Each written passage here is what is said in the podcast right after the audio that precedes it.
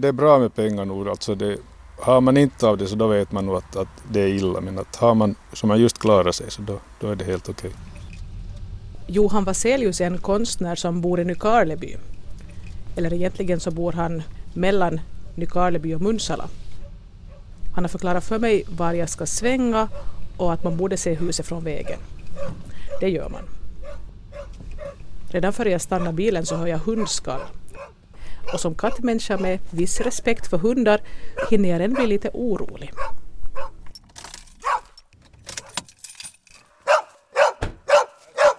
Hej!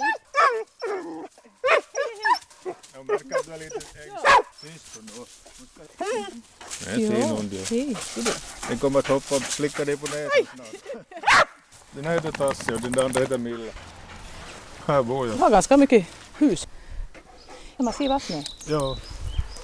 Men det är problematiskt för den är väldigt grund den här viken och det håller på att grunda upp hela tiden. Så att det, det är nästan svårt att ha roddbåtar i stranden.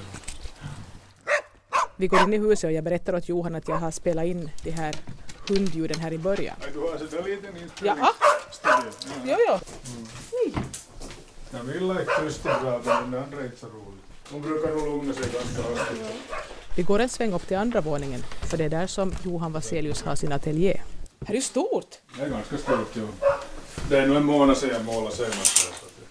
Men när vi ska sätta oss ner och prata så bestämmer vi oss ändå för att sätta oss utomhus. Det är nog finaste tiden på året det här just. Jag tycker nog jag. I på i. Tasse du ska inte vara så den här gången. Mm. Tasse är närgången. Tasse är alltid närgången. Mm, lite söt Hon, också. Lite söt att nog fast hund. Oj, oj, oj. hon kommer slicka dig på näsan. Jag skulle bli pussad av dig. Nej, nej, nej, nej. Gå ner, Tasse gå ner. När Tasse har lyckats tigga till sig ett par skorpor ber jag Johan Vaselius berätta lite om sig själv. För jag har känt till honom i många år. Jag har sett utställningar som han har haft och jag har ibland sett honom på olika kaféer i Nykarleby. Men vem är han egentligen? Nu är jag född i Vasa 1944 så jag brukar säga att jag var lite med i kriget också. Jag gick i skola där och växte upp och, och, så jag studerat i Åbo ett tag, några år. Ge- Geologi, kemi, fysik men jag är väldigt dålig i, i matematik så det, det gick lite på kryckor. Jag lät det vara och så får jag till England. Vad gjorde du där? Jag studerade foto. Jag gick i en fotoskola i centrala London. Och där två år. Men jag, jag märkte ganska tidigt skede där också att, jag, att det där fotograferingen, det, var, det, det, det låg inte för mig. Och det blev ganska dyrt att vara där. Det, utlänningar fick betala ganska stora terminsavgifter där. Så att det var egentligen tre år i skolan men efter två år så slutade jag och, och återvände till Finland och startade ett eget litet företag i Helsingfors, foto, fotofirma. Men jag har alltid varit dålig på, på pengar och sånt där. Så det, och jag var lite naiv, eller jag var ganska mycket naiv också för att jag, jag fick en massa löften då när jag pratade om att jag skulle börja med en fotostudio för reklam i Helsingfors. Alla bekanta så lovade att de skulle ta kontakt med mig och ge mig jobb. Men att sen när det kom till krita så inte var det så väldigt många som, som brydde sig om det så att jag hade det, var- det var ganska knapert. Jag höll på ett år och sen gav jag upp. Jag hade ju sommarjobb också på en en fotofirma i, i Åbo. Och det var inte så kul att ha en sån där, alltså firmans ledare som, som hela tiden ställde krav på en. Man skulle göra si och man skulle göra så. Man tyckte det var så enfaldiga bildidéer han hade. Så, att, så därför tyckte jag att det skulle vara fint med en självständig firma sådär. Men att, jag lärde mig otroligt mycket om, om ekonomi just genom att, att jag inte hade några pengar. Så, så det är väldigt lärorikt på det viset. Och så efter det när jag slutade med mitt fotofirma så återvände jag till Åbo för att fortsätta geologistudierna. Men att, att, äh, det var samma sak med matematiken då så att inte, inte blev det till någonting. Och så. Men geologi, vad var det som intresserade dig liksom, huvudsakligen i det? No, jag hade tänkt biologi och sånt där, men att det var väl helt enkelt att man behövde inte göra något inträdesprov för att komma in på geologistudier. Men tyckte du att själva studierna förutom den matematiken var intressanta? På sätt och vis var det intressanta nog, men att, att stenar är så döda. Ja. Och med sån där mineralknackning och sånt där så att, så att jag, jag insåg nog att, att inte har jag någon framtid där heller. Är det någon som tigger någonting där? Ja, den skulle vilja ha i Skorpa. Mm. Och så får jag hem till Vasa och, och det, det var ungefär då som jag började med den där konsten. Så där bara att du bara började på? Nej, det har hela tiden ligga liksom i bakgrunden att, att jag, Jag gick ju i början, eller mitten på 60-talet gick jag i Fria konstskolan i Helsingfors också ett år. För jag hade planer på att dels att, att komma in på det där området och dels sökte jag in till Ateneum också, eller konstindustriell. Men att inte, inte kom jag dit heller. Du märker att det är bara misslyckade. Ena efter det andra. Och så, det är nog man väljer att se det. Ja, no, no, ja, no, så får jag tillbaka till Vasa då. Och så började jag, jag bodde hemma hos föräldrarna då, började göra tavlor, teckna och, och skaffa oljefärger och sånt där. Och så hade jag min första utställning i Vasa konsthall, var det 76 tror jag det var. Ja. Och jag fick ganska bra kritik där. Och, eller egentligen, jag fick jättebra kritik. Vad levde du på på den tiden? No, jag bodde hos föräldrarna så att jag, ja, jag levde som ska vi säga, inneboende. Inneboende, jo. Ja. Och, och det var sen långa tider som jag inte gjorde något. Jag var helt enkelt arbetslös och, och flummade lite. Och sen, sen hamnade jag hit till Nykarleby konstskola och den var jättebra för att det var otroligt mångsidig utbildning här. Om man jämför med den där fria konstskolan, för där hade vi bara kolteckning efter levande modell från morgon till kväll. Det var lärorikt förstås, men, att, men här så, så hade vi också det där färglära och det är otroligt viktigt om man ska bli konstnär. Plus mycket andra ämnen som vi hade, så att jag, jag tycker det var väldigt bra skola. Men man är ju inte yrkesman när man har gått ut det här konstskolan i Nykarleby utan man, man har bara en grund, grundutbildning som, som är ganska gedigen och bra att stå på. Så att. När gick du där? Det var från 93 till 96. Jag blev färdig till julen 96. Så du skaffade den här utbildningen när du var ganska mogen ålder? Ja, jag var sett. väldigt mogen. jag fyllde ju 50 under den där utbildningen där. Så att. Hur kändes det att vara liksom äldre än resten av gruppen? No, det, gick, det var jättebra. Jag blev bra bemött där. Inte var det någon som sparkade mig eller slog mig. det var riktigt kul tycker jag. Jag tänkte närmast om du tyckte att de var barnsliga och liksom på det sättet när de var en... De var barnsliga men på ett positivt sätt. Så det var, det var, jag tyckte det var jättes, jätteskoj tid. Det var väldigt lärorikt. Men då, när du började gå i skolan som du köpte det här huset här? Nej, det var efter. Jag blev färdig 96 och 90, våren 97 så köpte vi det här huset. Jag var gift då så att. Så det blir nog elfte sommaren jag bor här. Hur kom det sig att ni funderade på att slå er ner då i, här i trakten när du inte är härifrån? Jag vet inte. Jag vet inte riktigt. Jag trivdes ganska bra. Jag har mina rötter här nu i Nykarleby. Ja, du har det? Ja min ska säga, morfars farbror, så han var specerihandlare och han hade, det var på den tiden fanns det inte långtradare så de hade skepp som for ner till, till Europa och skaffa allt vad de nu hämtade upp därifrån, vin och saker. Nå så här är jag nu här, jag håller på att måla, inte nu morgon, middag och kväll men det, i början var jag nog flitigare men att nu blir det lite sällan för jag tycker jag får sån där idétorka och motiv så det är lite knepigt men jag har lärt mig en massa massa teknik. Så att nu för tiden så tycker jag att, att det är mycket mer spännande att måla för att jag, kan, jag vågar ta risken nu för att om, jag, om det går fel så vet jag hur jag ska reparera det. Vilket jag inte visste förut. Så att jag skulle gärna, gärna måla porträtt av människor men det är lite knepigt att få, få modeller. Jag har nog haft några modeller här i våras men att du lyckas inte muta dem med någonting om att de kommer att få berömmelse och allt möjligt när du Nej, sen har... Nej, inte, inte tycks du bry sig om berömmelse. det är bara... Eller att folk inte hålls stilla så länge? Nej, no, det, det är nog... Det, det tycks finnas lite andra komplikationer där också. Så att, men jag har en sån där nödutväg där jag brukar konstruera sådana fantasiporträtt av människor också. Och det är ganska intressant. Jag märker att ofta kommer det just på, på hösten när det börjar mörkna så då får jag sån där lust att börja teckna. Och jag, jag brukar göra akvarell av det där. Såna. Helt enkelt en fantasimänniska som man ger olika egenskaper, olika karaktärsuttryck. Och det, är, det är som att träffa en ny människa, det är ganska spännande. Så du skapar en ny människa till varje gång? Precis, ja. ja. Och men egentligen så är det nog ett källporträtt. Att det, mm. det är ett källporträtt med främmande ansiktsdrag ska man säga. Alltså, hur länge sedan är det du hade en utställning i Kabel? Visst hade du där? 2006 tror jag. Jag tycker det, för det är inte så länge sedan. Ja. Ja, det fanns mycket sådana där. Mm. Och nu hade jag i januari i år hade jag i Helsingfors. Men det var, det var lite, jag gick nog ekonomiskt på minus där och så jag fick inte ens en recension i, i tidningen och det var, det var besvikelse tycker jag. Finns det för mycket utbud där? Det finns otroligt. Jag tror de har en, åtminstone 30-40 sådana proffsgallerier där bara i centrum så, att, så det, det, det, är på gång hela tiden. Så det är nog en stor risk att fara dit och ställa ut. Men att, att, nu sålde jag en del tavlor men att inte, nu gick jag för det på minus. Att, Du menar, fortsätter det här att du inte riktigt har något... ja, det tycks vara pengar och jag, så de passar inte riktigt ihop. Har pengarna någonsin varit hemskt viktiga för dig då? Jag, när jag var ung då när jag skulle börja med reklam så då tänkte jag nog bli stor och rik och berömd sådär. Men att sen småningom så, så insåg jag att det här, det blir jag aldrig om inte jag jobbar som en vansin och jag vill inte jobba som en vansin. Jag vill vara mig själv. Så jag småningom kom ifrån det där att, att, vara en sån här trendnisse. Men jag har förstått att det är liksom, de som faktiskt uttryckligen vill ha pengar så lyckas de fixa det åt sig på något vis men det har ju ett pris det också. Jo, precis. Jag hade en klasskamrat där i London som gick på samma utbildning som jag. Och han var norrman. Och han var fantastisk på att skaffa pengar. Alltså han, han var helt otrolig, men jag tror att han var ganska olycklig liksom, personligt. Man märkte det ibland på honom när han, han skulle vara glad åt någonting, så han skrattade lite så otroligt tillgjort. Men han var otrolig. Han, han, på en, en sommar så skaffade han sig en fin Hasselblad-utrustning där som kostade skjortan. På lagliga vägar. Ja, jag tror att det var lagliga. Ja. Eller inte vet jag om det är hur lagligt det är om man får bli rik på kort tid, men att han fick nog ihop det. På några månader bara. Men det här varit din grej det inte.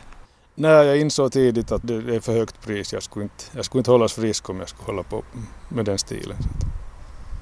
Så Jag tycker det är viktigare att, att, att vara sig själv. Det, det är bra med pengar nog. Alltså det, har man inte av det så då vet man nog att, att det är illa. Men att har man som man just klarar sig så då, då är det helt okej. Ja, och man blir inte så himla mycket lyckligare av att man har tre gånger mera pengar, man blir inte tre gånger lyckligare för Nej, det. är sant. Det är sant ja. Och allra minst hundra gånger lyckligare ifall man har hundra gånger mera. Det är ju så. Nej, jag tror att, att, att många sådana personer, sen när de går i väggen, så sen först börjar de leva när de, när de har insett det där. Att, att när kroppen inte hänger med mer, eller själen inte hänger med, utan det blir någon sorts kollaps och sen kanske de börjar förstå vad livet egentligen går ut på. Mm. Har du något minne av att du, när du var liten att du gick och redan funderade på att du skulle vilja göra någonting konstnärligt? Uh, no, jag märkte ganska tidigt skede att jag kunde rita bättre än andra. För jag minns redan i barnträdgården när jag var fem sex års åldern så skulle vi ha en sån där någon sorts, vi fick papper och några kritor och så skulle vi rita en, en människa.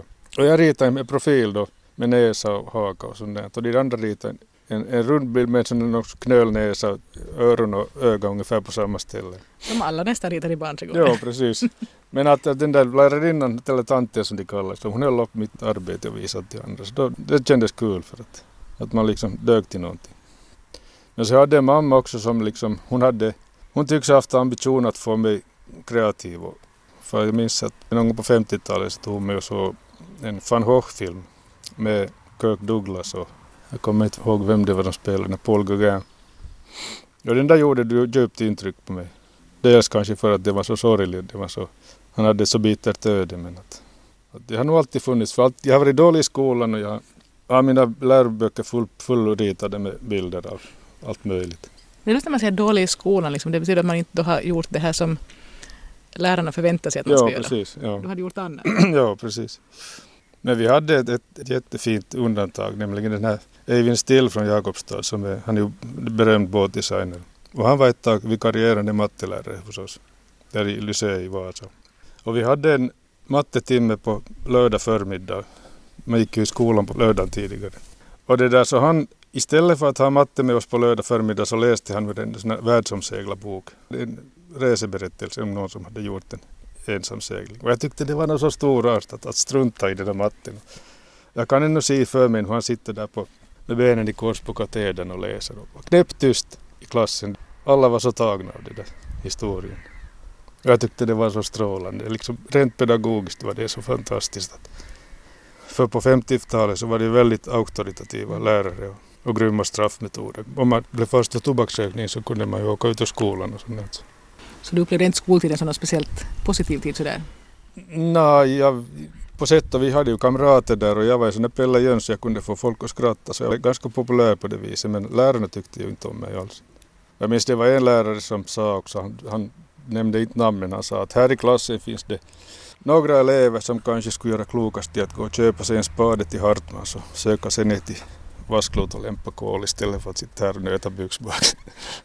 och det där, det där tog lite nog på mig att man förstår vad de talar i lärarrummet och sen skulle man gå till skolan följande dag så då var det nog, det var obehagligt. Men att det, jag överlevde nog det också. Men du sa att din mor hade sån ambition att göra dig kreativ. Var hon själv sån som... Jag tror att hon, hon var nog men hon hade inte fått liksom utbilda sig som hon ville så jag tror att det var lite ställföreträdande att hon, hon skulle ha mig att göra det som hon själv hade fått möjlighet till. Hade din far någonting att invända mot något sånt? Då? Nej, han var ganska, han var ganska tystlåten och, och sådär. Så inte, nej, bort. Inte hade jag någonting att säga om det. Han försökte någon lära mig matematik också men det gick väldigt dåligt. Så att han var glad bara att jag hittade på något annat att göra. Vad gjorde han då? No, han var diplomingenjör, han var väg och vattens diplomingenjör. Det är liksom sådant som anses vara ett riktigt yrke, att man, jo, man är ingenjör och diplomingenjör och man bygger någonting, då, är man, då har man ett riktigt arbete. Ja, precis. Så för mig så var det där akademisk slutexamen, det var liksom det enda som, som dög som utbildning och därför får jag till Åbo också. Alltså för dig eller för dina föräldrar? För mig också. Ja. Men att, att småningom så insåg jag också att det finns andra yrken, det finns annat att syssla med. Men det var väldigt länge, det var många år som jag krampaktigt höll fast mig vid det där att diplomingenjör eller något sorts... Någonting naturvetenskap? Ja, precis. Ja. Det fanns ju en väldig optimism just i 60-talet med, med framtiden och sånt där. Det låg nog i tiden. Då. Man skulle studera naturvetenskaper och röka pipa. Det var, det var, det var häftigt. Vid flera tillfällen har Johan Vaselius nämnt att han har misslyckats, att det har varit misslyckanden. Han blev inte diplomingenjör, han blev inte rik. Så jag undrar om man faktiskt känner det på det sättet fortfarande. För som jag uppfattar det så gör han ju nu det som han faktiskt vill göra. Ja, men det, det har nog kommit ganska sent för då uppfattar jag nog mig totalt som misslyckad. Allt jag försökte så liksom det for i, i sumpen. Så, så nu, nu tar det på självförtroende en hel del.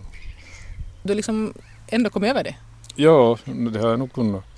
Och det är väl det att jag alltid har varit väldigt fäst vid naturen så jag har liksom när jag åkte till på ordentliga snytingar så har jag alltid fått ta igen mig i naturen och, och hitta mig själv. Så att jag har inte blivit ihjälslagen av de där motgångarna utan jag, det har funnits alltid det där andningshålet att, att växa tillbaka till mig själv i naturen. Så. Och det är viktigt. Jag tycker naturen är otroligt viktigt. Jag tror det är viktigare än många förstår egentligen här i vårt samhälle nu för tiden. Har du förstått det alltid eller är det också något som har kommit med tilltagande mognad? Ja, inte förstod jag det i början för jag menar när jag var liten, jag har nog hela, hela mitt liv, ända sedan jag var i 20-årsåldern, så jag varit intresserad av fåglar och sprungit och bångat fåglar och sånt där. Så att inte, inte förstod jag ju så mycket då, det tyckte det var skojigt bara. Men att, nu är det på senare år som det har, jag har insett vikten av det, att det är en nödvändighet. Det, det är en hälsofaktor helt enkelt det där, med natur.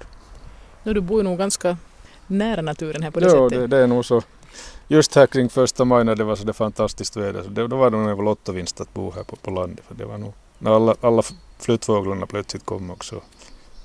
så där. Nu är det ju inte lika varmt men att nu, är det, nu är det fint nu också. Så du känner igen liksom olika fåglar som kvittrar här? Jo, så för mig bara är bakgrundsbrus? ja, nu känner jag till det de allra flesta nu så det ska nog vara ganska sällsynt innan jag står med munnen upp. Men är du sån som också liksom riktigt äh, ger dig ut för att hitta några sällsynta fåglar ifall det råkar finnas just... Nej, nej jag, jag är inte sån här bångare så jag skulle resa tusen kilometer för att se på någon liten tippa. Jag går med öronen öppna och noterar vad som, som finns i, i grannskapet. Mm. Och så finns det annat som far här i grannskapet, då, stora traktorer och sånt. Ja. Du sa att när ni köpte det här så var det några no jordbrukar, jordbrukare som hade haft det här då tidigare? Ja, det var, det var väl 24 hektar åkermark plus den här, det här hus, hustomten. Och, och det var nog jordbrukarna här kring som köpte upp åkermarken och jag köpte det här, det här huset med 1,7 hektars tomt. Så att, här är nog. Inte vet jag om jag, folk anser mig vara Munsalabo men jag, jag, jag, gör så gott jag kan för att ett kriterium för att vara Munsalabo är att man ska ha åtminstone en traktor på gård. Och det har jag inte. Men du har en båt? Jag har en båt, ja. Så det är alltid någonting. Men... Och en dragkärra till bilen. Du nämnde att du var gift då när ni skaffade det här huset. Ja. Men det är du inte längre? Nej, vi skilde oss 2001 tror jag det var. Så ni hann bo här i alla fall några år nu? Ja. Var det första gången du var gift? Ja. Men du valde att stanna kvar här i det hus ni hade bott i? Ja, nej, jag tycker att, att här är så mycket att fixa. Jag har bott nämligen i höghus i Vasa ett antal år och det, det är nog det absolut sista. Jag vill, inte, jag vill inte hamna i ett höghus igen. Alltså man kan inte göra någonting. Man kan sitta och se på TV där man kan äta och man kan sova men inte någonting annat. Så det, här kan man göra vad som helst. Man kan plantera blommor om man vill och man kan hugga ved och man kan renovera huset och måla och grejer. Man kan spela gitarr om man vill med hög volym och ingen klagar. Ändå är du inte så himla långt bort från civilisationen. Hur långt är du från Munsala by? No, det är väl tre kilometer till Munsala centrum och det är väl sju kilometer till Nykarleby torg så att det är, inte, det är ganska nära. Det är en sån här fem minuters bilresa så, att, så fort är man där.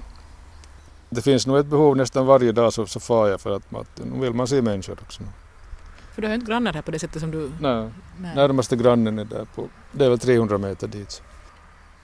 Hur kan en dag se ut för dig här liksom? Du jag antar att du har ingen väckarklocka som tvingar dig att vakna någon viss tid utan du får... Nej, det är hundarna som väcker mig. Men det oljud som den ena hade så förstår jag att du vaknar ganska... Nej, hon, hon brukar sova länge men den här gamla så hon, hon är alltid hungrig. Jaha. Så hon kommer alltid att knäcka med i armbågen att nu, nu är det dags för mat. Och så, så äter vi nog morgonmål och jag stoppar lite hundkorv i dem och så går vi ut på en morgonpromenad. Då. Som räcker ungefär en timme här på andra sidan Munsalavägen i skogen. Och så kommer vi hem och så brukar jag kanske dricka en kaffekopp och fara till Nykarleby eller så. Gör något tavelramar eller så sitter jag igång och målar eller sådär. Så lagar jag mat åt mig själv. Alltså målar du sådär disciplinerat att du ska måla en sån tid eller när du väntar att du får någon sorts Nej, det inspiration? Behövs, det behövs nog inspiration för att jag, om man gör det till en sån här rutinhandling så då, då far liksom gnistan. Det, nu blir det ju en tavla förstås men det, det blir inte något, jag vet inte hur ska jag säga, det blir något substans eller ska jag säga kvalitet i den.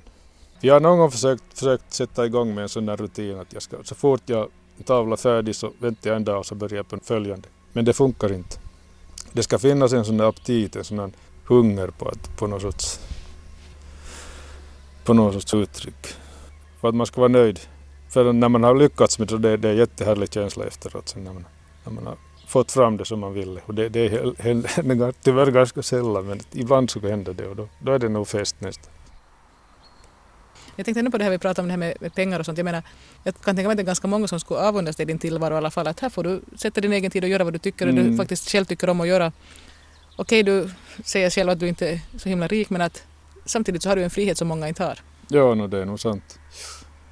Men att nu drömmer man ju alltid om någonting annat också. Inte är man ju någonsin nöjd med, med hur bra man än har det. Vad drömmer du om då? jag vet inte. Du vet nog men du vill inte säga. Ja, nej, jag visste inte. nej, det var samma som Paul Gauguin. Han var ju, han var ju först bankir i Danmark. Och så bytte, bytte han om helt och hållet och blev konstnär och till sist så kom han hamnade på Tahiti. Och där så hade jag en sån där paradisisk tillvaro. Liksom. Han hade allt han behövde där. Men att hela tiden så, så drömde han om någonting annat också. För att det är väl västerlänningar som, som har vuxit upp i västerlandet så de har en, en annan, ett annat sätt att tänka än, de där, än han, han hade med de där infödingarna där på Tahiti. Så att han var han och van Hoff, så de sökte ju liksom meningen i livet genom konsten. Inte, inte hittade ju den någonsin. Inte, inte Paul Gauguin heller fast Vet du någon som har hittat den där meningen med livet då? Känner du någon sån? Nej, jag tror inte. Men det finns nog en mening. Det, meningen med livet det är att leva helt enkelt, inte det något annat. Men du drömmer inte om någon sån där tillvaro på någon avlägsen ö eller någonting sånt du då? Nå, om jag skulle få, om någon skulle kasta på mig en sån där Söderhavsö med vit sand och palmer någonstans och jag skulle få bo där utan intrång från andra så nu skulle det, nu skulle det vara några trevliga medmänniskor som inte, inte skulle ha något emot det. Skulle du måla där också eller skulle du göra någonting annat där? Jag tror jag skulle vara så nöjd att jag skulle inte måla ens. Så du menar att du målar för att du är missnöjd? Nu, är, nu finns det ett litet missnöje. Alltså det, det är en, man skapar någonting som inte finns i ens, ens liv helt enkelt. Nu är det på det viset. Det är väl allt, allt man gör i livet. Så det, det, man jobbar ju för att nå, nå fram till någonting och sen när man når fram till det så har man det en tid och sen börjar man bli missnöjd med det. Eller kanske man inte blir missnöjd, inte vet jag. Men du nämnde också tidigare att du ganska sent i livet tycker att du liksom på något sätt kom till någon sorts balans eller att du inte, inte såg dig själv som misslyckad för att du inte mm. blev diplomingenjör. Hur sent tycker du att du liksom blev vuxen sådär mentalt? No, jag skulle nog säga i med den här konstskolan i Karleby. Så det, att skulle jag då ha fått börja liksom i skolan i Vasasvenska Lyceum med det, den mognad jag hade då så då skulle jag kunna få helt, helt annat ut ur utbildningen. Jag var ju omoget barn där i skolan. Det var därför jag inte fick någonting ut ur det. Och jag tror till och med att jag skulle klara matten ganska bra om jag skulle ha fått börja med matematik här. Så Så du skulle kunna studera liksom det där vid Åbo Akademi som du Ja, inte kunde studera nu. Just. Tror du du skulle vara lyckligare då? Nej, inte tror jag det. Inte passar jag till något sånt. För att, man, att vara ingenjör så det betyder att man måste göra åverkan på naturen. Jag tycker det är fel. Man ska bygga vägar, man ska bygga broar, man ska bygga stora vad heter det, köpcentra och sånt där. Om man är arkitekt eller byggnadsingenjör och sådant. Jag tror att det skulle ta på, på livsmotivation att hålla på med sånt. Så det är väl nog det bästa som, som finns nu. Jag menar jag har ett eget hus som jag kan bo i. Och när jag hade mitt fotoföretag i Helsingfors så bodde jag i en källare utan fönster. Och då, ska, då när jag ville ha frisk luft in i, i- så, så satte jag en, en tändsticksask i, i postluckan.